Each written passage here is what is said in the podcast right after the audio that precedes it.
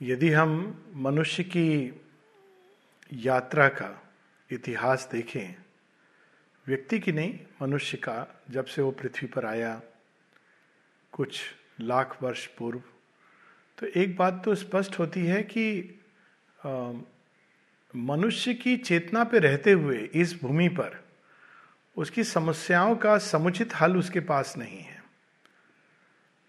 Temporary solutions हैं क्षणिक सुख हैं। ऐसा भी हुआ है कि एक समाज की रचना कभी कभी हुई है कुछ काल के लिए, जिसको हम एक गोल्डन पीरियड कह सकते हैं, जिसमें शायद अधिकांश मनुष्य एक सात्विक भाव से रहते थे, एक आदर्श समाज के रूप में, एक आदर्श नागरिक के रूप में। किंतु धीरे धीरे जो भी आदर्श जो उसने यहाँ स्थापित किए हैं धीरे धीरे वो एक सूर्य जैसे वापस संध्या वेला में रात्रि में चला जाता है, वैसा ही कुछ मनुष्य के साथ हुआ है। इसके एक निष्कर्ष तो निकलता है कि मनुष्य मनुष्य के चेतना के प्रयास से अपनी समस्याओं का एक कंप्लीट सॉल्यूशन नहीं ढूंढ सकता है, और किसी भी क्षेत्र में वो देख, हम देख सकते हैं। किंतु इसी मनुष्यता के बीच से कभी कभी यदा कदा सदैव कुछ एक ऐसे मनुष्य निकले हैं जिनमें ऐसा प्रतीत होता है कि प्रकृति ने स्वयं का ही लंघन कर लिया है। चाहे हम उनको हीरो वॉरियर्स कहें, या हम उनको संत पुरुष कहें, या हम उनको योगी कहें, विभूति कहें, किंतु ये मनुष्य एक प्रकार से मानवीय फ्रेम के बाहर चले गए हैं। कुछ एक ने ऐसे भी कि मानव जीवन, मानव चेतना, मानव प्रकृति की जो सीमाएँ हैं उनको बदलने की भी चेष्टा की है। और ऐसे अनेकों उदाहरण आध्यात्मिक इतिहास में प्रस्तुत हैं। यानी कि मनुष्य के अंदर एक संभावना है अपना ही अतिक्रमण करने की, और इस अतिक्रमण के द्वारा उसने अपनी समस्याओं का हल ढूँढने की चेष्टा की है। अधिकांशता किंतु ये हल मानव चेतना की परिधि के बाहर, धरती के बाहर, देह के बाहर किसी अन्य भूमि पर जाकर उसको मिले हैं। मानव चेतना उस हल से, उस अनुभव से पोषित तो हुई है, किंतु मानव प्रकृति अपने मूल रूप में और मानव देह अपनी गति में लगभग वैसी की वैसी रही। और इन लोगों ने दो बातें हमें बताई जो मानव चेतना के पार गए। एक तो मानव चेतना, मानव मन मानव परिधि के परे एक ऐसा संसार है, एक ऐसी भूमि है, जो अद्भुत है, सुंदर है, आनंद जिसका स्वभाव है, शांति जिसका स्वरूप है, और जहाँ शक्ति का निर्बाध खेल होता है। किंतु साथ ही उन्होंने ऐसा भी कहा कि उस चेतना का, इस चेतना के साथ बहुत कुछ तालमेल संभव नहीं है। और अंत में उन्होंने ये हल दिया कि इस शरीर को इस चेतना की भूमि को छोड़कर वहाँ चले जाना यही वास्तव में एक हल है। शायद है कुछ लोगों के लिए। यह हल व्यक्तिगत रूप से हल हो भी सकता है, किंतु एक चीज़ तो निश्चित है कि सामूहिक हल ये कभी नहीं हो सकता। और इसी कारण जब ये लोग चले जाते हैं तो ये धरती पर एक स्मृति या स्मृति चिन्ह छोड़ जाते हैं, एक पुकार छोड़ जाते हैं, एक अभिप्सा छोड़ जाते हैं। या हम बाहर से कहें तो अनेकों अनेकों अनुयायी छोड़ जाते हैं। किंतु अनुयायी चाहे दस हो या दस लाख, अनुयायी तो अनुयायी होते हैं। वो पूजा करते हैं, पुस्तक पढ़ते हैं, विश्वास रखते हैं, किंतु कर्म कांड भी करते हैं। शायद कुछ एक इनमें से, लाखों में से कोई एक आध बिड़ले उस सीमा को लांग जाते हैं। किंतु अधिकांश धरती पर इसी प्रकार से अपना जीवन यापन करते रहते हैं, जिसमें एक दोहरे जीवन की झलक आती है, एक आंतरिक जीवन जिसमें वो उस उच्च चेतना की ओर बढ़ रहे हैं और एक बाहरी जीवन जो बिल्कुल कोलू के बैल की तरह वैसा ही पिसता रहता है। स्पष्ट है कि ये पूर्ण हल नहीं है। वहीं दूसरी ओर अगर हम विज्ञान की दृष्टि से देखें तो एक चीज़ स्पष्ट होती है कि माटी का दाना, माटी का कर्ण बढ़ता बढ़ता बढ़ता बढ़ता मनुष्य तक आ गया। एक विकास क्रम चल रहा है और इस मनुष्य की चेतना के अंदर स्वयं को लांगने की एक क्षमता ले आया है। और अब हम इन दोनों तथ्यों को अगर जोड़ दें तो इस बात का आभास होने लगता है कि शायद वे लोग, जिन्होंने मानव चेतना का लंघन किया, अतिक्रमण किया, ये एक प्रकार की प्रॉमिस है। प्रकृति ने इनके रूप में मनुष्य को एक दृश्य दिखाया कि संभव है कि एक दिन अधिकांश मनुष्य, कम से कम इतने मनुष्य की एक नई मानव जाति यहाँ प्रकट हो सके, इतने मनुष्य इस सीमा को लांग जाएँगे। और लांग करके इस धरती पर एक प्रकार से अगर हम कहें तो देव जाति या शेरविंद की वाणी जो उसके भी आगे जाती है, दिव्य जाति, दिव्य मनुष्य को प्रकट करेंगे। श्री अरविंद इन दोनों बातों को अगर हम जोड़ करके देखें तो इसका अल्टीमेट उत्तर है। जो शेष प्रश्न हमारा रहा है, उसका उत्तर है, और वो यही बताते हैं भविष्य के विषय में कि निश्चित रूप से मनुष्य केवल एक या दो या कुछ अनुयायी नहीं not just a faithful few not just some followers not just some religious devotees किंतु मनुष्य एक सफिशियंट नंबर में इस मानव भूमि को पार करके देह में रहते हुए एक नई प्रजाति को यहाँ पर प्रकट करेगा। ठीक वैसी जैसे इसके पहले वानर या वानर के पहले अन्य प्रजातियाँ आई और वो बढ़ती हुई मनुष्य तक आई। यही माता जी श्री अरविंद का कार्य भी था कि उस चेतना को जो कालांतर में मनुष्य को रूपांतरित करेगी और एक दिव्य प्रजाति को प्रकट करेगी पृथ्वी के ऊपर, उसको यहाँ पर आरोपित करना, स्थापित करना और वो उन्होंने किया। ये घटना 29 फरवरी 1956 को हुई और जिसके बारे में पहले भी हम लोग इसकी चर्चा कर चुके हैं। लेकिन श्री माँ का कार्य 29 फरवरी 1956 को हालाँकि एक मूल रूप से संपन्न हो गया था, किंतु वो वहाँ रुकी नहीं, वो कार्य आगे बढ़ता गया। और बहुधा इस बात की चर्चा या इस विषय पर मनन या इस विषय पर बातचीत नहीं होती है। अधिकांश हम देखते हैं कि 29 फरवरी 1956 को हम एक अंतिम घटना मान लेते हैं।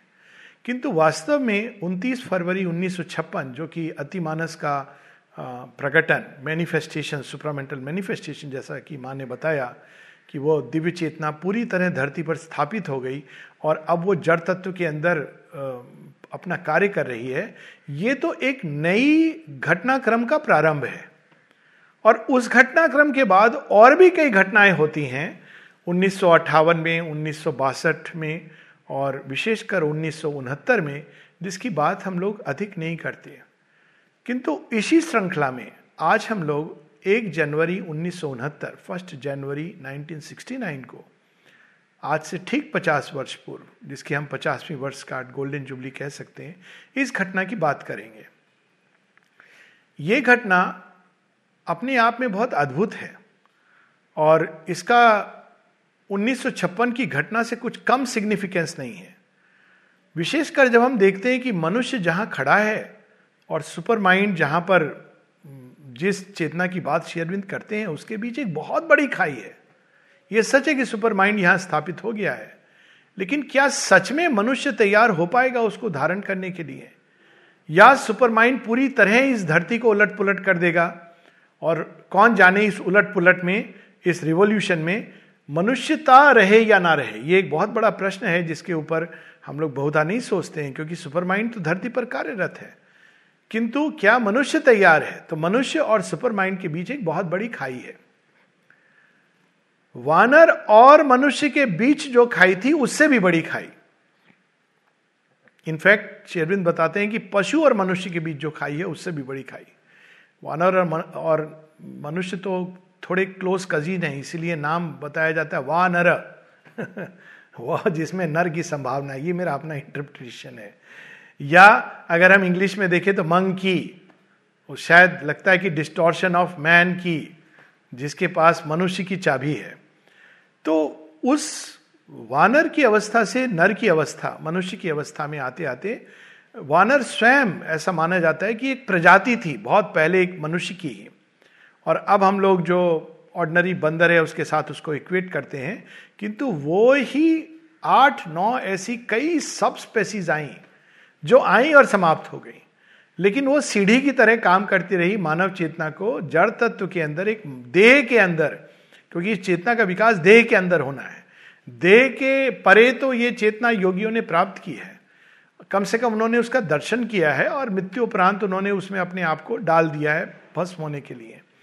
किंतु देह में रहते हुए इस चेतना को अनेकों अनेकों स्टेप से वानर और मनुष्य की चेतना के बीच में कम से कम आठ या नौ सीढ़ियाँ आधुनिक विज्ञान बताता है। वे सारी मनुष्य की ही पहले की प्रजातियाँ हैं जो समाप्त हो गई हैं। वैसे ही या शायद इससे भी ज़्यादा मनुष्य और अति मानवीय अति मानसिक मनुष्य या हम मैं इसको सरल रूप में जैसे मुझे जो अच्छा लगता है उसको ट्रांसलेट करना दिव्य मनुष्य। इन दोनों के बीच में एक बहुत बड़ी जो खाई है उसको कई ऐसी प्रजातियाँ आएँगी जो एक सीढ़ी का काम करेंगी। माने इनका नाम दिया है इंटरमीडिएट स्पेसीज जो एक लिंक बन करके आएँगी और समाप्त हो जाएँगी। वो आएँगी समाप्त हो जाएँगी इस, इस प्रकार से। उनका काम रहेगा मानव चेतना को एक स्टेप पे ले जाना, फिर अगले स्टेप पे ले जाना। इसी श्रृंखला में एक घटना होती है, एक जनवरी उन्नीस सौ उनहत्तर को, जिसको माता जी ने कहा है डिसेंट ऑफ़ द सुपरमैन इसका ट्रांसलेशन बहुत कठिन है इन शब्दों का। जैसे सुपर माइंड का ट्रांसलेशन हम अति मानसिक चेतना करते हैं, ठीक है, एक हम कर सकते हैं। परंतु वास्तव में ये सत्य चेतना है, दिव्य चेतना है। ये भगवान जिस चेतना के साथ, सृष्टि के साथ खेल करते हैं सुपर माइंड वही चेतना है। माता जी ने यहाँ तक कहा है जो शेयरविंद का जो एक्सपीरियंस था, वासुदेवम सर्वमिति का अलीपुर जेल में, माँ कहती है it is a supermental experience experience of oneness supermental oneness तो यदि हम सुपरामेंटल चेतना को या उस प्रजाति को दिव्य मानवता कह दें तो हम इस चेतना को देव मनुष्य कह सकते हैं। ये एक सरल शब्द है और देव और दिव्य, ये देव, मनुष्य और दिव्य के बीच की एक मध्यवर्ती कड़ी है। और वास्तव में ये चेतना वही है जो मनुष्य को बीच के जो प्लेन्स है इंट्यूटिव माइंड वहाँ उठाकर ले जाएगी और मनुष्य के अंदर, वो मनुष्य के देह के अंदर उसको देह के रूपांतरण का मार्ग प्रस्तुत करेगी। क्योंकि ये प्रश्न भी कई बार उठता है कि अब माता जी शेयरविंद उनकी फ़िज़िकल अनुपस्थिति में जिसको एक साधारण जनमानस कहता है तो कौन उसको गाइडेंस देगा?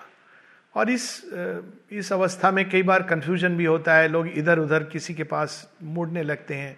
वास्तव में तो अगर हम इसको अंदर से देखें तो माँ विद्यमान हैं शेयरविंद हैं, और वो जो जो खुले हैं, जो तैयार हैं उनके लिए पूरा मार्ग प्रशस्त करते चले जाते हैं।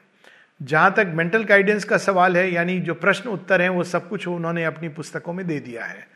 और फिर भी अगर छोटी मोटी कोई चीज़ें होती हैं तो अक्सर लोग कहीं ना कहीं से उसका उत्तर पा लेते हैं। परंतु मुख्य रूप में वो एक चेतना और सक्रिय चेतना और सक्रिय पर्सनालिटी के रूप में विद्यमान है। ठीक वैसे जैसे श्री कृष्ण ने पार्थिव चेतना को, पार्थिव जगत को तब तक नहीं त्यागा और त्यागा भी नहीं शेयरविंद के साथ एक हो गया, आत्मसात किया, जब तक ये धरती अगले युग के लिए तैयार नहीं हो जाती थी। और ऐसा कई लोगों के मिस्टिक एक्सपीरियंस में, अनुभव में, साक्षात्कार में ये स्पष्ट हुआ। यहाँ तक कि श्री अरविंद के स्वयं के जीवन में। किंतु इसके अलावा भी, क्योंकि ये बहुत परम सौभाग्य है, अगर हम सीमा श्री अरविंद के प्रति श्रद्धा के भाव से मुड़ जाएँ। किंतु कई सारे ऐसे मनुष्य हैं जो खुले हैं, लेकिन वो नहीं जानते माँ श्री अरविंद के बारे में। और माँ श्री माँ श्री अरविंद इसको एक, केवल एक कल्ट के रूप में नहीं बनाना चाहते थे कि बाहर से एक प्रकार का एक रिलीजियस मूवमेंट बन जाए। तो एक और चेतना का अवतरण हुआ और वो चेतना उसी सुपर माइंड से निकल करके माता जी बताती हैं फॉर्मेशन फ्रॉम द सुपरमेंटल धरती पर आई और मनुष्यों को ढूँढने लगी जो जो तैयार हैं नेक्स्ट लेवल पर जाने के लिए।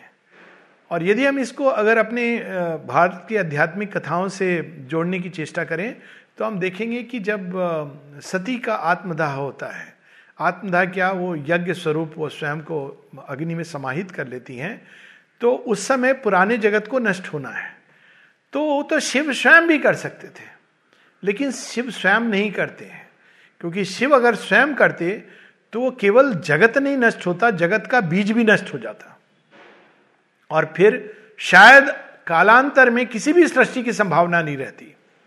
तो शिव अपने अंदर से गण को प्रकट करके भेजते हैं, जिनका नाम वीरभद्र है, और हम सब जानते हैं कि जब वीरभद्र आते हैं तो कैसा तांडव होता है, कैसा विनाश होता है और लगभग सब कुछ समाप्त हो जाता है, और तब शिव आते हैं। और जब शिव आते हैं तो उसका जो अल्टीमेट दक्ष प्रजापति, वो नष्ट होते हैं, लेकिन उसी के बाद उनकी करुणा प्रकट हो जाती है, और पृथ्वी समूल नष्ट होने से बीज रूप में भी नष्ट हो जाने से बच जाती है, क्योंकि वो ताल, ताप, वो तेज समाप्त कर देता।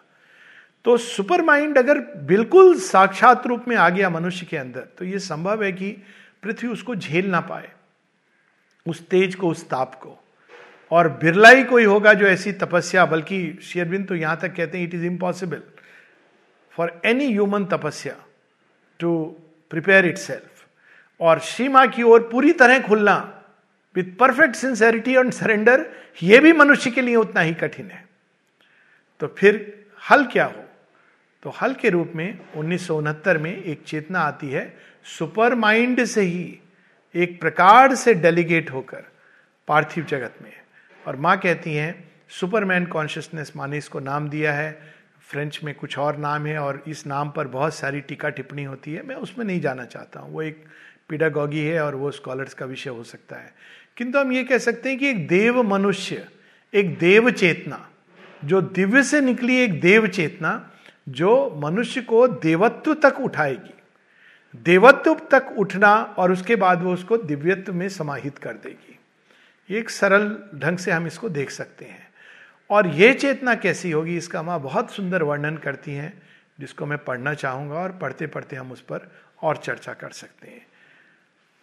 ये एक जनवरी उन्नीस सौ उनहत्तर को माता जी इसके बारे में बात करती हैं और माँ कहती हैं as if a golden dawn एक स्वर्णिम सूर्योदय, अद्भुत बात है। गोल्डन डॉन की बात करती है। हम लोग गोल्डन डॉन को लिंक करते हैं सुपरमेंटल एडवेंट से। ये सुपर माइंड से ही एक फॉर्मेशन है, जो आया है। गोल्डन डॉन और उसके आते ही पूरा वातावरण एकदम लाइट हो जाता है ल्यूमिनस भी हो जाता है और बिल्कुल हल्का हो जाता है।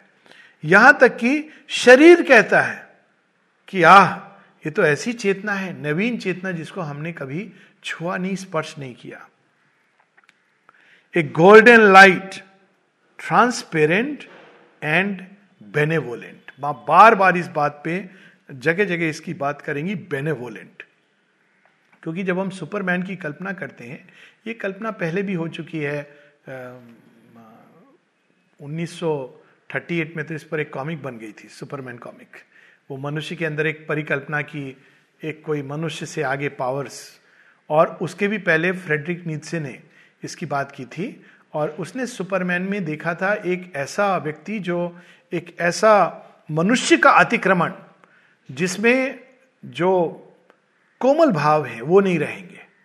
और उसने इसलिए ऐसा कहा था क्योंकि उसका ये मानना था कि कोमल भाव से जो मनुष्य रहते हैं, उनके कारण संसार में ईविल बढ़ता है। तो उसने कोमल भाव जब मनुष्य के अंदर नहीं रहेंगे तो ये मनुष्य ईविल को समाप्त कर देगा। लेकिन उसके अंदर पावर होगी माइट होगा, और उस माइट से वो समाप्त कर देगा। साथ ही वो रीजन को भी, वो रीजन से नहीं चालित होगा। अभी हम लोग तर्क शक्ति और इसके बुद्धि के आधार पर चलते हैं। किंतु वो जीवन के ही अंदर जो इंट्यूशन छिपी है, जीवन की जो निर्वाध गति है, उस हिसाब से जीवन जिएगा। वास्तव में अगर हम उसको ध्यान से देखें तो ये एक आसुरिक सुपरमैन है। यानी सुपरमैन के विकास की दो धाराएँ हैं। एक दैविक रूप में व्यक्ति मनुष्य चेतना का अतिक्रमण करता है, और इसीलिए मैंने देव चेतना देव चेतना या देव मनुष्य की बात कर रहा हूँ। और एक आसुरिक रूप में भी वो मानव चेतना का अतिक्रमण करता है। श्री अरविंद का एक बड़ा सुंदर ऐसे सुपरमैन। और उसमें वो बताते हैं कि ये दोनों विकास की धाराएँ हैं। और कई बार ऐसा भी होता है बहुधा कि वो देव चेतना के मार्ग पे चलता हुआ असुर चेतना में पतित हो जाता है। रावण की जो कहानी है, यानी इस एक्सपेरिमेंट में नेचर के मानव चेतना को अतिक्रमण करने के बहुत सारी बातें हुई हैं। रावण की स्टोरी है, बाणासुर की कहानी है, जिसमें प्रारंभ उन्होंने देव चेतना की ओर प्रगति से किया था, लेकिन जब वो चेतना और वो घनीभूत शक्ति उनके अंदर आने लगी तो उसने ईगो अचानक, यानी ईगो के साथ वो जो रिएक्ट की फ्रेडरिक नीचे ये भी कहता है कि he will be the the supreme ego ऐसा ईगो होगी उसके अंदर कि उसके सामने कोई और ठहर नहीं सकता, वो एक पावर का विकास। और उसके जो सुपरमैन का कंसेप्शन है, उसमें पावर है, किंतु प्रेम नहीं है। ज्ञान है, लेकिन एक अंतर्भाषित ज्ञान है अति मानसिक ज्ञान नहीं है। और ये बहुत खतरनाक तरह का सुपरमैन है। श्री अरविंद इसको करेक्ट करते हैं। इस तरह की सुपरमैन की बात हिटलर भी करता है। उसने उसको आर्य सभ्यता, लेकिन स्पष्ट है कि जैसे फ्रेडरिक नीत से सुपरमैन को समझ नहीं पाया, इसने भी आर्य के असली अर्थ को नहीं समझा। ये सच है कि आर्य वो है जो स्ट्रांग है माइटी है, लेकिन शेयरविंद बताते हैं कि सुपरमैन के अंदर कम से कम ये तीन चीज़ें मिनिमम होनी चाहिए। The triumvirate of wisdom strength in love power ज्ञान और प्रेम, ये तीनों उसके अंदर समुचित रूप से, सामंजस्यपूर्ण रूप से अंदर में होने चाहिए। केवल ज्ञान काफ़ी नहीं है, केवल शक्ति काफ़ी नहीं है, केवल प्रेम काफ़ी नहीं है। इन तीनों की त्रिवेणी, आज अच्छा है, मकर संक्रांति के दिन हम लोग त्रिवेणी की बात कर रहे हैं। त्रिवेणी, गंगा, जमुना, सरस्वती, वास्तव में यही त्रिवेणी है, ज्ञान, कर्म और प्रेम की। तो ये उसका एक बेस होगा। और यहाँ माँ शब्द यूज़ करती बेनेवोलेंट। करुणा में, काइंड, कई शब्द हैं जिनको एग्जैक्ट ट्रांसलेट आप नहीं कर सकते हो, लेकिन ये सारी क्वालिटी जो एक व्यक्ति को एक उदात और उदार दोनों बनाती है। बेनेवोलेंट के अंदर एक पावर एक माइट है। एक कमज़ोर व्यक्ति बेनेवोलेंट नहीं हो सकता है। कमज़ोर व्यक्ति जब पिट रहा हो तो ये नहीं कह सकता है कि मैं क्षमा करता हूँ तुम्हें। एक जो स्ट्रांग है, एक माइटी है, जिसके अंदर एक किंगलीनेस है, वो बेनेवलेंट हो सकता है। इसका एक बड़ा सुंदर उदाहरण स्वयं श्री अरविंद के जीवन में है। जब एक फकीर ने बहुत सारे पत्थर आश्रम में किसी को माध्यम बनाकर डालवाने की चेष्टा की, और जब माता जी को पता चला और माता जी ने अपने अंतर दर्शन में जा करके देखा कि इसके पीछे एक बड़ी शुद्र शक्ति है, जो उस फकीर के कब्जे में थी तो ये मैजिक वापस चला गया। उसी व्यक्ति के ऊपर। और वो बीमार हो गया, मरना सन्न हो गया। और मृत्यु शैया पर जब था तो उसकी वाइफ आकर श्री अरविंद से पूछती हैं, माता जी से कहती हैं कि उसे क्षमा कर दो। भूल हो गई। और वो श्री अरविंद के पास जाती है, माँ और कहती हैं, वो क्षमा मांग रहा है। मृत्यु सैया पर है। शिवलिंग कहते हैं what death for a few stones मृत्यु? कुछ पत्थरों के लिए? बेनेवोलेंस इसका ये एग्ज़ाम्पल है। माता जी शेरविंद के जीवन में बहुत सारे ऐसे एग्ज़ाम्पल हैं, जहाँ लोगों ने ना जाने कितनी कितनी गलतियाँ की, कमियाँ की, लेकिन वो बेनेवोलेंस तो बेनेवोलेंस शब्द अपनी आप में पावर को समाहित किए हुए तो ये एक दया है, करुणा भी है, लेकिन ये स्ट्रांग और माइटी की करुणा है, जिनका हृदय प्रेम से भरा हुआ है और जिसके अंदर ज्ञान भी है। ये ज्ञान है कि जो अभी वर्म है, वो भविष्य में देवता बन सकता है। ये ज्ञान है। तो इसलिए माता जी ये शब्द यूज़ करती बेने बेनेवोलेंट और इसमें एक और चीज़ जुड़ी हुई है। माता जी सचेत करती हैं, कहती हैं, श्री अरविंद के नाम पर भी लोग रिलीजन बना के, बनाने की चेष्टा करेंगी। और माँ कहती है, सबको मैं बताना चाहती हूँ कि सावधान रहना। बहुत सावधान रहने को कहती हैं, क्योंकि श्री अरविंद का एक कृत्रिम रूप धर करके माँ के अंतर दर्शन में आसुरी शक्ति आई थी नलनीदा की भी साथ। और माँ कहती है, वो आसुरी शक्ति जिसने श्री अरविंद का एक रूप धरने की चेष्टा की है, लगभग सक्सेसफुली पूरा तो नहीं, धर सकती है। एक तरह का रूप, और इसीलिए चूँकि हम इसकी बात कर रहे हैं, श्री अरविंद के तैल चित्र, श्री अरविंद के बस्ट वगैरह, ये लगाना कोई बहुत अच्छी बात नहीं, क्योंकि अगर आप ओरिजिनल उसको डिस्टॉर्ट करते हो तो वो एक दूसरी शक्ति का खेल शुरू हो जाता है। वो ठीक है, किसी का भाव है, किसी ने चित्र बना दिया, वो उसका अपनी साधना हो सकती है। स्केच बना दिया लेकिन in general it is not an advisable thing exception से पार्ट जब खासकर उनके चित्र हैं डायरेक्ट चित्र हैं यदि वो ना हो तो समझ आती है कि स्मरण के रूप में स्मृति के रूप में तो ये जो शक्ति है जिसने ये रूप दिया है ये श्री अरविंद के योग को एक ऐसा रूप देगी जो एक आसुरिक सुपरमैन की परिकल्पना सार्थक करने की चेष्टा करेगी और उसके अंदर क्या होगा करुणा नहीं होगा एक सुपीरियोरिटी का सेंस होगा राइटियसनेस होगा, वो लोग दूसरों को क्रश करना पावर का उसके अंदर एक भाव होगा। और वो दूसरों को अपने पदतल रौंदना या उनको अपने अधीन करना। माता जी यहाँ तक वर्ड यूज़ करती क्रुएल करुणा नहीं होगी क्रुएल यानी दंड देना, जो अच्छे नहीं है। तो माँ बार बार सचेत करती हैं उस समय एजेंडा में ये बहुत सुंदर पैसेज है। कि मैं सबको सचेत करना चाहती हूँ कि यदि कालांतर में ऐसा हो और होगा तो आपको ये पता होना चाहिए कि श्री अरविंद की ये शिक्षा नहीं है। ये श्री अरविंद के अनुयायी नहीं है। चाहे वो बाहर कुछ भी कह रहे हो। और माँ फिर ऐड करती हैं they must know that the lord is compassionate and mighty and great करुणा में तो यहाँ बेनेवोलेंस एक शब्द यूज़ करती है, ये चेतना करुणा और ज्ञान और शक्ति, ये तीनों चीज़ इसके अंदर है और ये करुणा बेनेवोलेंस उस तरह का है, जो माँ एक जगह वर्ड यूज़ करती है डिवाइन बेनेवोलेंस वो चाहे तो सारी सृष्टि को एक क्षण में समाप्त कर दे, लेकिन उसमें करुणा है। माँ, मा से पूछा था किसी ने, भगवान ईविल को खत्म क्यों नहीं कर देता है?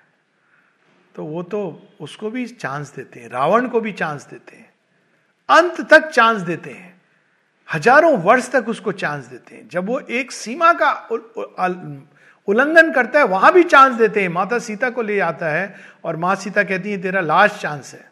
मैं आ गई हूँ तेरे पास। तू चाहे तो मेरी सेवा कर, पूजा कर और रूपांतरित हो जा। किंतु जब रावण ये नहीं समझ पाता है और बलात् फिर भी उनको अपनाना चाहता है तो वो नष्ट होता है। तो ये आवश्यक है। तो बेनेवोलेंट कॉन्शियसनेस है। फिर आगे कहती हैं in the sense of a certainty अब ये सर्टेनिटी देखिए, वो चेतना के अंदर कोई डाउट नहीं है। वो जानती है कि ये होगा, इसलिए उसके अंदर कोई अधीरता नहीं है, कोई रेस्टलेस नहीं है। ये हारमोनियस सर्टेनिटी पूरे सामंजस्य के साथ, उसके अंदर कोई प्रकार की उग्रता नहीं एक सर्टेनिटी के अंदर उग्र भाव होता है। हाँ ऐसा होना है, अभी मुझे करना है। उसके अंदर अधीरता नहीं है। वो जानती है कि यह कार्य होगा ही होगा। Supramental manifestation is a must तो जिन जिन के अंदर ये चेतना जागृत होगी, कार्य करेगी, उसका ये एक लक्षण होगा। फिर आगे माँ कहती हैं smiling benevolence it was very strong very powerful ये पावर ज़रूरी है, क्योंकि जब मानव चेतना आई तो उसको खतरा मनुष्यों से तो बाद में हुआ। पहले पशु की चेतना से था। तो जब ये नई चेतना आएगी तो उसको सराउंड करने वाली जो साधारण मानव चेतना है, उसके अंदर दो प्रकार की प्रतिक्रियाएँ होंगी। एक प्रतिक्रिया होगी कि वो इन लोगों के प्रति इस तरह का भाव रखेगा जैसे एक पशु मनुष्य की ओर रखता है। ऊपर देखता है। उनको मानता है या एक साधारण व्यक्ति गॉड्स के प्रति रखता है कि अगर मैं इनके संपर्क में रहूँगा या इनके साथ रहूँगा तो मेरा कल्याण होगा, मेरा भला होगा। और दूसरा होगा होस्टिलिटी का भाव। जैसे असुर देवताओं की तरफ़ रखते हैं या हिस्ट पशु रखते हैं, क्योंकि उनको थ्रेट महसूस होती है कि ये तो अब राजा आ गया, अब तो ये शीर्षस्थ हो जाएगा। तो पावर की आवश्यकता है, किंतु ये पावर बाहरी पावर नहीं होगी, ये आंतरिक शक्ति होगी। उसके प्रेजेंस मात्र से बहुत सारी हिंसक वृत्तियाँ या हिंसक व्यक्ति जो आएँगे भी शायद हिंसा का भाव लेके उनके विषदंत टूट जाएँगे। और ये एक रियल एक्सपीरियंस है। आई एम श्योर शायद कई लोगों का हो। सो इट इज़ पावरफुल दूसरा it was a smiling benevolence बाहरी नहीं, हृदय से उसके अंदर एक मुस्कान है। ये मुस्कान कहाँ से आ रही है? एश्योरेंस के साथ। सर्टिट्यूड कौन मुस्कुरा सकता है? असुर सामने खड़ा हो या अंधकार सामने खड़ा हो। जिसको पता है कि उसके हृदय में भगवान है। वो मुस्कान, एक अलग मुस्कान it's a smiling benevolence a peaceful delight एक ऐसा हर्ष नहीं जो व्यक्ति को उसके रास्ते से, मार्ग से डिरेल कर दे इम्बैलेंस कर दे, शांति से भरा हुआ आनंद and a kind of opening out into delight and light ये चेतना आनंद, उत्तरोत्तर आनंद और प्रकाश की ओर खोलती चली जाती है। इसका स्वभाव है। जिसको भी ये चेतना पकड़ती है, उसको तैयार करने लगती है for the next level of evolution मैं जगह जगह से पढ़ रहा हूँ, क्योंकि समय का अभाव है। जो लोग इसको विस्तार से पढ़ना चाहें, ये जनवरी के ऑल इंडिया मैगजीन में 2019 इस साल के, क्योंकि ये पचासवां वर्ष है, कई सारी बातें इस पर लिखी हैं, जो लोग पढ़ सकते हैं। My own impression was that of an immense personality अब एक और चीज़ है, उसकी पर्सनैलिटी कैसे होगी? आमतौर पर हमारी पर्सनैलिटी बड़ी ईगो पर्सनैलिटी बड़ी सीमाओं के अंदर स्वयं को बांधते हैं हम। सरनेम की सीमा, जाति की सीमा, इसकी सीमा, डिग्री की सीमा इत्यादि। ये एक इमेंस पर्सनैलिटी है। एक प्रकार से ये ना केवल विश्व विश्व के परे फैली हुई है, मनुष्यता के परे है। सुपरामेंटल पर्सनालिटी के बारे में श्री अरविंद जब बताते हैं तो गीता में लिखते हैं it is an impersonal universality impersonal universality यानी उसके अंदर एक इम्पर्सनल का भाव है, मानो है भी और नहीं भी, और यूनिवर्सैलिटी है। वो एक सीमित पर्सनैलिटी नहीं है। और पुरानी जी लिखते हैं, जब उन्होंने श्री अरविंद का दर्शन किया था, कि उनको देखकर मैंने समझा कि ये इम्पर्सनल यूनिवर्सैलिटी क्या होती है। एक ऐसी इम्पर्सनल पर्सनैलिटी जिसके अंदर वैश्य भाव है। विश्व बंधुत्व की भी बात नहीं है। एक वैश्य भाव है, जो मानो तारों नक्षत्रों के बीच में घूम रही है। तारों की गति को निर्धारित कर रही है। इस प्रकार की वो यूनिवर्सैलिटी है। और यहाँ पर माँ कहती हैं it is an immense personality वो सीमित नहीं है। वो चाहे तो विस्तार करके पूरे ब्रह्मांड में फैल जाए। ए पर्सनल डिविनिटी जिसके अंदर ये चेतना एक्टिवेट हो जाएगी, वो उसके लिए एक मार्गदर्शक का कार्य करेगी। ये माँ कहती बाद में मेंटर पर्सनल डिविनिटी एक प्रकार से हम सब के लिए, जैसे आप जाते हैं ट्रेनिंग के लिए तो ट्रेनिंग में जो रियल मास्टर है, वो तो बाद में आता है। अभी आप लोग चेष्टा कर रहे हो ना संगीत सीखने के लिए तो अब शोभा तो संगीत विशारद है। वो सीधा तो पहले वो क्या करेंगी? वो पहले आपको बेसिक ट्रेनिंग के लिए किसी के साथ लगा देंगे। और जब करके आप तैयार हो जाओगे, या इवन जब मास्टर सिखाता है तो पहले आपको बेसिक सिखाता है। अपनी सारी कला को, अपनी सारी विद्या को आपके सामने नहीं उड़ेल देता है। तो ये एक ऐसी चेतना है जो मनुष्य को धीरे धीरे करके तैयार करेगी। It comes to help personal divinity who comes to help and so strong so strong देखिए बैलेंस कर रही है। And at the same time so gentle Ram की याद आती है ना? कुछ लोग कहते हैं, कितने कोमल हैं, कितने सुकुमार हैं। और वहीं कितने वीर हैं, कितना पौरुष है। दोनों चीज़ों का एक व्यक्ति के अंदर समाहित होना। अक्सर जब लोग जेंटल होते हैं तो अपने अंदर वो शक्ति के एस्पेक्ट को कम करके होते हैं। और जो लोग स्ट्रांग होते हैं, वो कई बार हार्ड हो जाते हैं। उन्होंने अपने अंदर कोमल भावों को नीचे किया होता है। यहाँ पर जेंटल और स्ट्रांग दोनों। सो ऑल एम्ब्रेसिंग वो ये नहीं कि कुछ लोग मेरे अपने हैं, कुछ नहीं है। सबको जिसने एम्ब्रेस किया है, ना केवल मनुष्यों को, पशुओं को भी। माँ ये कहती हैं कि पशु के साथ मनुष्य ने जो व्यवहार किया, अधिकांश मनुष्य ने, और शायद अब जो ये एनिमल राइट्स और पशु के प्रति जो मनुष्य के अंदर एक सहिष्णुता का भाव आया है, मेरा अपना मानना है ये सुपरमैन कॉन्शियसनेस के कारण है। क्योंकि ये कॉन्शियसनेस मनुष्य को चेंज कर रही है। नहीं तो अगर आज से हम सौ वर्ष पूर्व देखें तो ये भाव कहाँ था? एक आध किसी व्यक्ति के अंदर इवन हमारे यहाँ हम लोग, गाय हमारी माता है, कहकर उसको प्लास्टिक खिला रहे थे, ये भी सच है। उसको कंकाल की तरह खड़ा कर देते थे। और वेस्ट में उसको खिलाते पिलाते थे, लेकिन कसाई की तरह काटने के लिए। कहना कठिन है कि कौन सा भाव अच्छा है। किंतु ये चेतना मनुष्य को और अधिक काइंड बना रही है। और सुपरमैन का मनुष्य के प्रति और सारी सृष्टि के प्रति ये भाव होगा। ऑल एम्ब्रेसिंग और माँ फिर बताती हैं as if someone having the dimension of a god came to say बोनानी it was luminous smiling and so benevolent through powerfulness अब फिर से वो बता रही है बेनेवोलेंस शक्ति का है। कौन क्षमा कर सकता है? जो इतना पावरफुल है। हम देखते हैं शिव जी की कुछ कहानियाँ, इसलिए देव मनुष्य। कभी कभी हम इन गुणों को देखते हैं कुछ देवताओं में। शिव जी के सम्मुख भस्मासुर और ये सबको उन्होंने वरदान दे दिया। अरे, उन्होंने ऐसा क्यों कर दिया? रावण को भी तो ये भी कह दिया, तू ले चल, अगर ले चलना है। क्योंकि शिव शिव के अंदर वो शक्ति है। वो जानते हैं कि जिस क्षण मैं अपना अगर अंगूठा भी प्रेस करूँगा तो रावण के हाथ पाँव सब खत्म हो जाएँगे। वो शक्ति का प्रतीक है। So powerful out of powerfulness लेकिन वो आंतरिक शक्ति है। That is to say generally in the human being benevolence is something a little weak इसकी बात हम लोग कर चुके हैं। In this sense that it does not like battle it does not like fight but this nothing of the kind a benevolence that imposes itself वो अपनी उपस्थिति से ही एक ऐसा प्रभाव डालती है मानव चेतना के ऊपर कि वो बदलने को बाध्य हो जाती है। Concrete like this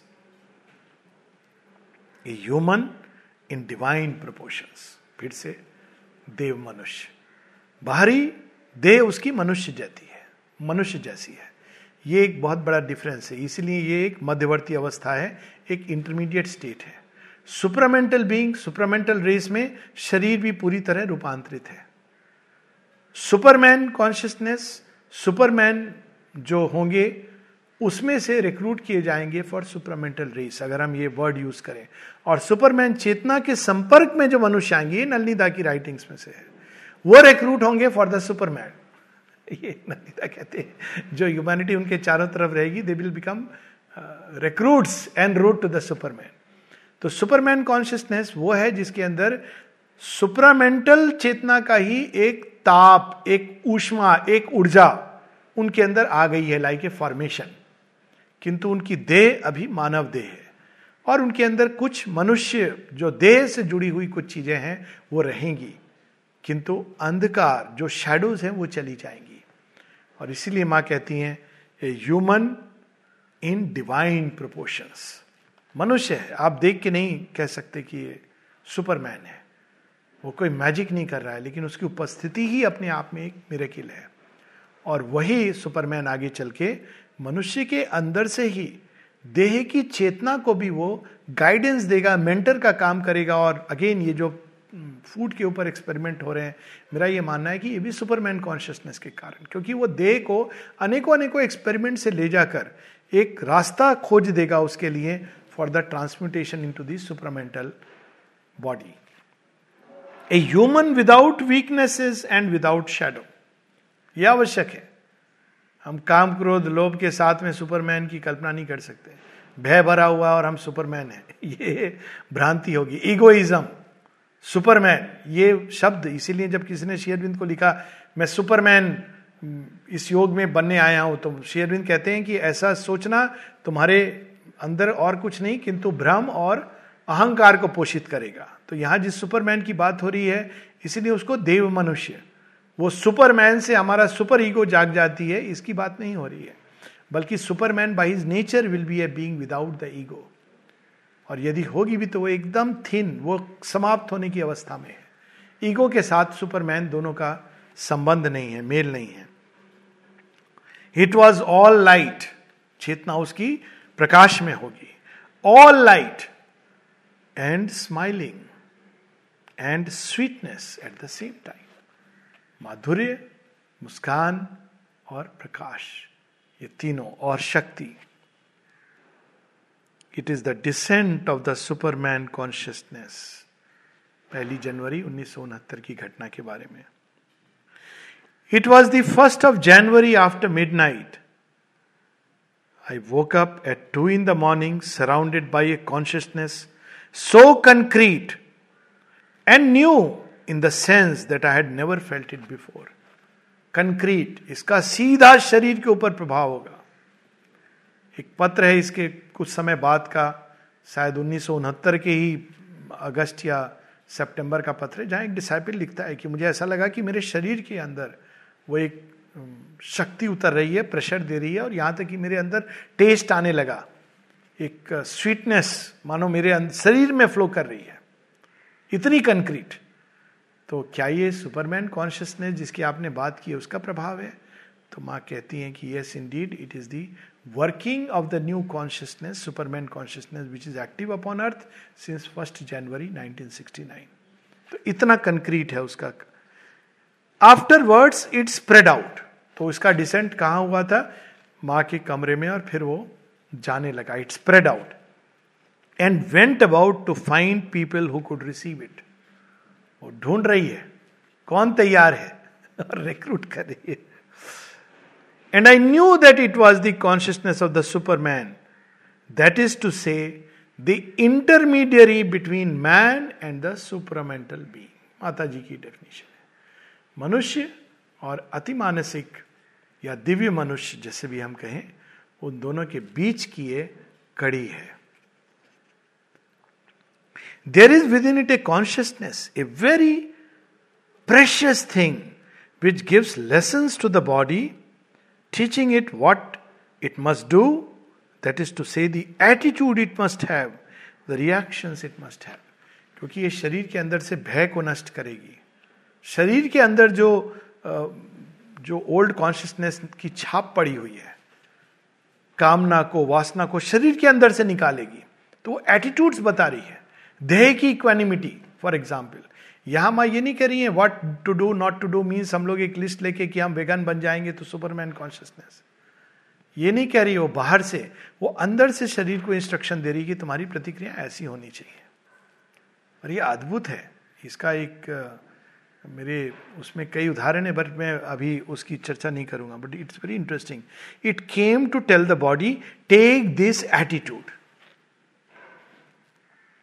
do this in this way do that in that way रोग्न हुआ तो शांत हो जाओ। अधीर मत हो। मैंने देखा है ऐसे लोगों को आश्रम के कंटेक्स्ट में। कुछ एक लोगों ने जिन्होंने रोग के समय क्या एटीट्यूड लिया वो अनइमेजिनेबल है। केवल माइंड का नहीं, उनके शरीर का। किसी प्रकार की रेस्टलेस नहीं और वो मानो वो रोग ऐसी प्रक्रिया थी जिसमें सांप की केचुल निकल रही हो। और उसके अंदर से एक नई चीज़ बाहर आ रही हो। इस ये मैंने देखा है। मानो वो शरीर को धो रही थी। एक बहुत ही ट्रमेंडस रिजुविनेटिंग पावर से उसको रिजुविनेट कर रही थी। शायद कायाकल्प कर रही थी। जिसके बारे में हम अभी नहीं समझ पाएँगे। It came as a mentor mentor is not just a teacher mentor बड़ा पर्सनल होता है। टीचर बड़ा क्लास में पढ़ाता है। लेकिन मेंटर एक ऐसा व्यक्ति है जो आपको करेक्ट करता है। आप ये कर हो, नहीं, ये नहीं, ये ये ये दिशा ठीक है। ये करेक्ट उसकी तरह नहीं कि बैठ के आपको ये पाप है, ये पुण्य है, ये गलत है, ये सही है। वो एडवर्स फोर्सेस सेंसर्स हैं वो। इसलिए हम लोग को ये बहुत समझदारी से सूक्ष्म विषय है ये। मेंटर वो नहीं है जो, मेंटर वर्ड आर मेंड, जो रिपेयर करता है, ठीक करता है, जो आपको ठीक दिशा दे देगा। और जो सेंसर्स हैं, उनकी स्पिरिट अलग है। तुम पापी हो, गलत कर रहे हो। तुम अनफिट हो। वो एक दूसरी चेतना है, वो एडवर्स फोर्सेस की चेतना है। किंतु एक मेंटर है, ये सिखाता है धीरे धीरे बिना किसी पाप का बोध दिए, बिना किसी भय को डाले हुए, वो धीरे धीरे शरीर को सिखाता है। एक मेंटर का काम है।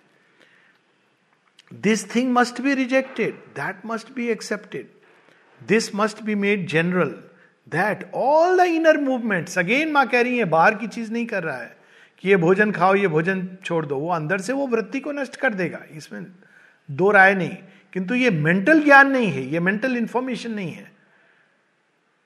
इनर मूवमेंट्स की बात कर रही है कि ये शरीर के अंदर से चला जाना चाहिए, और फिर वो बिकॉज़ इज़ पावरफुल वो शरीर के अंदर से इन चीज़ों को निष्कासित करता है। And it even becomes very material in the sense that it says with regard to some vibration this you must encourage to others this must be canalise to others again this must be removed तो जितने भी वो स्पंदन और ऊर्जाएँ हैं, जो शरीर को impact करती हैं अंदर से बाहर से, उनको वो मार्ग दिखाता है। एक डिसाइपल पूछता है इसके साथ हम लोग समाप्त करेंगे। I mean to say this consciousness will not act so much on the mind as on the body माँ कहती है I do hope that it will make one thing correctly केवल शरीर ही नहीं, मन पर भी इसका प्रभाव होगा। और अब बड़ा सुंदर माँ आगे कहती है yes it is a guide मार्गदर्शक भी है। एक नया मार्गदर्शक माता जी ने स्थापित कर दिया है। ठीक एक वर्ष बाद इस मार्गदर्शन के माता जी कहती हैं, फोर्टीन मंथ्स के बाद कि now the victory has been won, ये जो कॉन्शियसनेस आई थी जो करने, वो उसने कर दिया है। पूर्ण कर दिया है। Yes it is a guide there is a very mark change in those have been touched on the first of January it is particularly indeed a precision and a certitude that has entered in to their way of thinking certitude भी आ गया है। It was there माँ कहती, कहाँ पर वो located है? रीजन ऑफ़ द हार्ट ये भी बता रही है। It was there mother looks at the region of the heart it is curious as though I was given the charge of putting it in to contact with all those who come near me माँ की ओर खुलना मतलब ये चेतना का आना। और last में न बताती हैं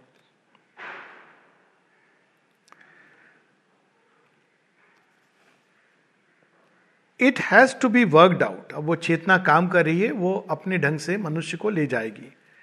As the say realise in every detail but the change is done the change is done एक, अब जो कड़ी, जो मिसिंग लिंक था, वो माने स्टैब्लिश कर दिया। निश्चित हो गई। और मैं, इसके बाद जो 72 में अपना एक नया बॉडी जो देखती हैं इट्स वेरी इंटरेस्टिंग जब सब सिक्योर हो जाता है, तब वो पीछे जाती है। ऐसे नहीं कि माने चली गई, अब कौन गाइड करेगा? सब सारे स्टेप्स ऑफ़ कोर्स आइडियल है सीमा की ओर मुड़ना डायरेक्टली और वो खुद हमको ये चेतना दे देंगी यदि आवश्यक है।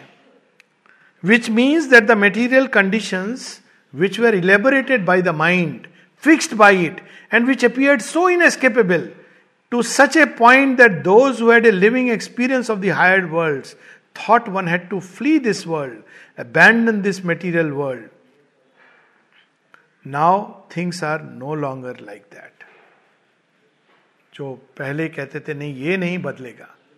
रोग तो है तो होगा। इसका कोई इलाज नहीं है। अब ये नो लॉन्गर एप्लीकेबल है। ये मन ने इस तरह से शरीर के अंदर ये कंडीशंस को फिक्स किया था। हैबिट के द्वारा उनको सुदृढ़ किया हो गया था। ये और कुछ नहीं है। माँ यहाँ तक कहती even death is a habit ये उन सबको बदल देगा कालांतर में। The physical is capable of receiving the higher light, the truth, the true consciousness, and of manifesting it. Even भौतिक शरीर जड़ तत्व भी उस प्रकाश को उस सत्य को अपने अंदर उतार सकता है it's not easy it calls for endurance and will अभी फिर भी रास्ता है जिसमें हमको एंड्योर करना है। मार्ग में बहुत कुछ आएगा। ऊपर नीचे, लेकिन उसको एंड्योर करना है। लेकिन एक निश्चितता हो गई है। ये शब्द निश्चितता हो गई है चेंज इज़ डन ये माँ ट्वेंटी नाइन फेब्रवरी 1956 को नहीं कहती है। इसीलिए इसका बहुत बड़ा महत्व है। जैसा मैंने कहा, इसका actually in a certain sense it's an even more important event सुनिश्चित कब होता है? जब ये चेतना स्थापित होती है। तब माँ कहती है चेंज इज़ डन उसके पहले 62 में कहती हैं द विक्ट्री इज़ वन सैद्धांतिक रूप में। उसके आगे कहती हैं the change is done now we have to endure but a day will come when it will be quite natural it's only just the open door that's all now we have to go on इसी के साथ हम लोग समाप्त करेंगे। एक last letter जिसमें माँ फिर से इस विक्ट्री की बात करती हैं। ये ठीक चौदह महीने के बाद की मार्च फोर्टीन 1970 का ये कन्वर्सेशन है। समय के अभाव के कारण मैं पूरा नहीं पढ़ रहा हूँ। और जैसा मैंने कहा, ये सब इसके अंदर है। It has taken this consciousness a little more than a year to win this victory शरीर के अंदर जो एस्टेब्लिश करने आया था, जो निर्धारित करने आई कि नहीं, अब वो ढूंढी लेगा ट्रांसमिटेशन का रास्ता। It will show the way it little more than a year to win the victory. Naturally, as yet it's visible only to those who have the inner vision. माँ ने देख लिया था जैसे माँ ने उन्नीस में अपना नया शरीर देखा कुछ लोग उसके प्राइवी हुए नलनी दा चंपकलाल जी और कुछ लोग किंतु अधिकांश लोग नहीं जानते क्योंकि वो इनर डेवलपमेंट की बात है but it's done all the rest look so old so old like something that belongs to a dead past फिर से वही घंटा घड़ियाल दिया बत्ती। जब मनुष्य ही देवतुल्य बन जाएगा तो वो all the rest look so old and all all circumstances are as catastrophic as they can be troubles complication difficulties everything just everything goes on goes at it relentlessly like that. The wild beast but it's over हमें सचेत कर रही है। कुछ भी हो जाए, तुम्हारे सामने लगे कि प्रलय आ गई है but know that it is over बच्चों को ये।